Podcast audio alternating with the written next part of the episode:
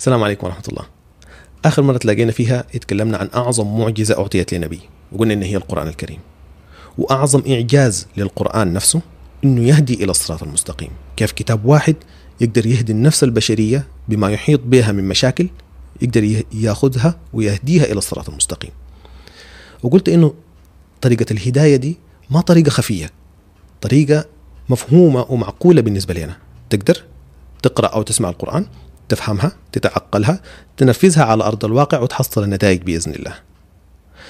وقلت من أهم الطرق دي إنه القرآن بيدينا الوصف الحقيقي للواقع اللي إحنا عايشين فيه. من أهم طرق هداية القرآن إنه يدينا الوصف الحقيقي للواقع اللي إحنا عايشين فيه. يعني شنو؟ يعني القرآن مرارا وتكرارا بذكرنا بطبيعة خلقنا إحنا البشر. خلق مميز خلق بطريقة مميزة كرم وفضل من نسل آدم حمل أمانة عظيمة. ده هو أصلنا إحنا كبشر. ويورينا كمان طبيعة الحياة الدنيا اللي إحنا عايشين فيها مقدارها وما ليها وما عليها وما يليها في الحياة الآخرة.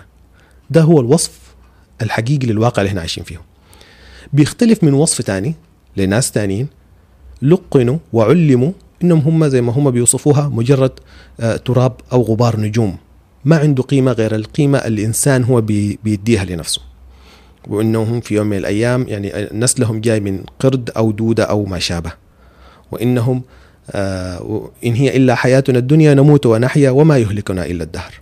شخص لقن الكلام ده ما ما حيتصرف وما حيعمل في الأرض زي شخص حمل امانه عظيمة وإن هو خلق مميز وفضل وكرم. فبيختلف تصرف ده من التصرف الثاني. ده هو الأصل بتاع وصف الواقع اللي إحنا عايشين فيه. في أصل تاني وهو مهم. إنه بعد التكريم ده والتفضيل في ناس رفضوه ونبذوه وأنكروه. وفي ناس آمنت به سماهم الله المسلمين. نجي نشوف شنو هي أكبر مشاكلنا حاليا اللي هي مشكلة الهوية. الهوية الأولى اللي هي نحن من من نسل آدم الخلق المميز المكلف اللي يحمل الأمانة. والهوية الثانية اللي تحتها إنه إحنا أمة الإسلام. الله سبحانه وتعالى في سورة الأنبياء بعد ما ذكر عدد كبير من الأنبياء قال إن هذه أمتكم أمة واحدة وأنا ربكم فاعبدون. هي دي حقيقة هويتنا. والهوية دي أو الهوية دي عندها مواصفات وعندها طرق بتعرف بتميزها بها من غيرها. زي ما الناس بيقولوا إحنا عائلة فلان مشهورين بالكرم أو القبيلة الفلانية مشهورة بالشجاعة أو أهل الأرض الفلانية مشهورين بكذا.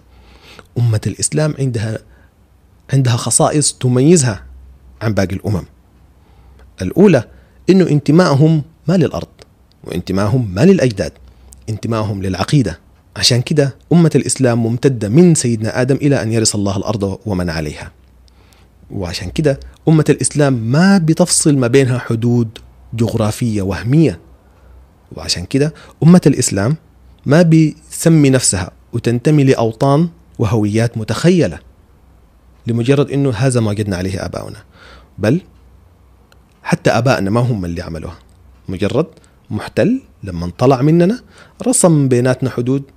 قال أنت جدودك بيبدوا من هنا وبينتهوا هنا وتاريخك بيبدأ هنا وبينتهي هنا بحدود جغرافية تراضوا عليها سياسيا. فسبحان الله.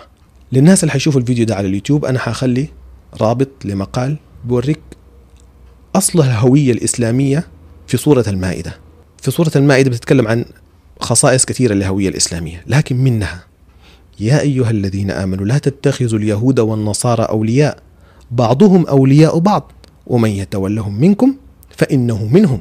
فهنا خلاص حدود الهوية بتاعتنا بيبدأ وبينتهي في الولاء والبراء. فمن يتولهم منكم فإنه منهم خرج مننا. الآيات بتمشي؟ بتسمع إن الله سبحانه وتعالى بيقول فترى الذين في قلوبهم مرض يسارعون فيهم يقولون نخشى أن تصيبنا دائرة. يردوهم ويولوهم على أساس إنه خايفين إنه يصيبنا شيء وشيء فعسى الله أن يأتي بالفتح أو أمر من عنده فيصبحوا على ما أسروا أسروا في أنفسهم نادمين. الآيات بتمشي سبحان الله. والله سبحانه وتعالى بيقول يا أيها الذين آمنوا من يرتد منكم عن دينه فسوف يأتي الله بقوم يحبهم ويحبونه. خصائصهم شنو؟ أزلة على المؤمنين أعزة على الكافرين. يجاهدون في سبيل الله لا يخافون لومة لائم. هي دي طبيعة الهوية الإسلامية. لو أنت حقيقة عندك منتمي للهوية الإسلامية هل أنت حقيقة مسلم؟ فهي دي مفترض تكون الخصائص. ولو ما عندنا الله سبحانه وتعالى بيستبدلنا إنه يجيب قوم يحبهم ويحبونه أذلة على المؤمنين أعزة على الكافرين. يجاهدون في سبيل الله لا يخافون لومة لائم.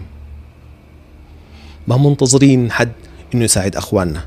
العالم كله تكالب علينا وعلى أخواننا وإحنا نستجدي فيهم العطف إنه يرحموهم. كمان من خصائص الهوية الإسلامية معرفتهم من وين يأتي العز ومن وين يأتي الذل. كما قال الرسول صلى الله عليه وسلم إذا تبايعتم بالعينة وهو التحايل على الربا. شكله إنه بيع لكنهم متحايلين إنه في حقيقة إنه هو ربا. وأخذتم أذناب البقر ورضيتم بالزرع يعني بالموجود عندنا بس الناس حاولت ركزت في اللي عندها وحاولت يعني آه، جعلوا الدنيا أكبر همهم وتركتم الجهاد. سلط الله عليكم ذلا لا ينزعه. حتى ترجعوا إلى دينكم. فسبحان الله شفتوا وين العز وين الذل؟ شفتوا إحنا كيف مفترض أمة الإسلام توصف نفسها وعزها وذلها؟ لكن الناس مصرة تربط نفسها بهويات متخيلة. كل واحد ينسب نفسه لأرض لا هو منها ولا هم منهم. فسبحان الله السلام عليكم ورحمة الله.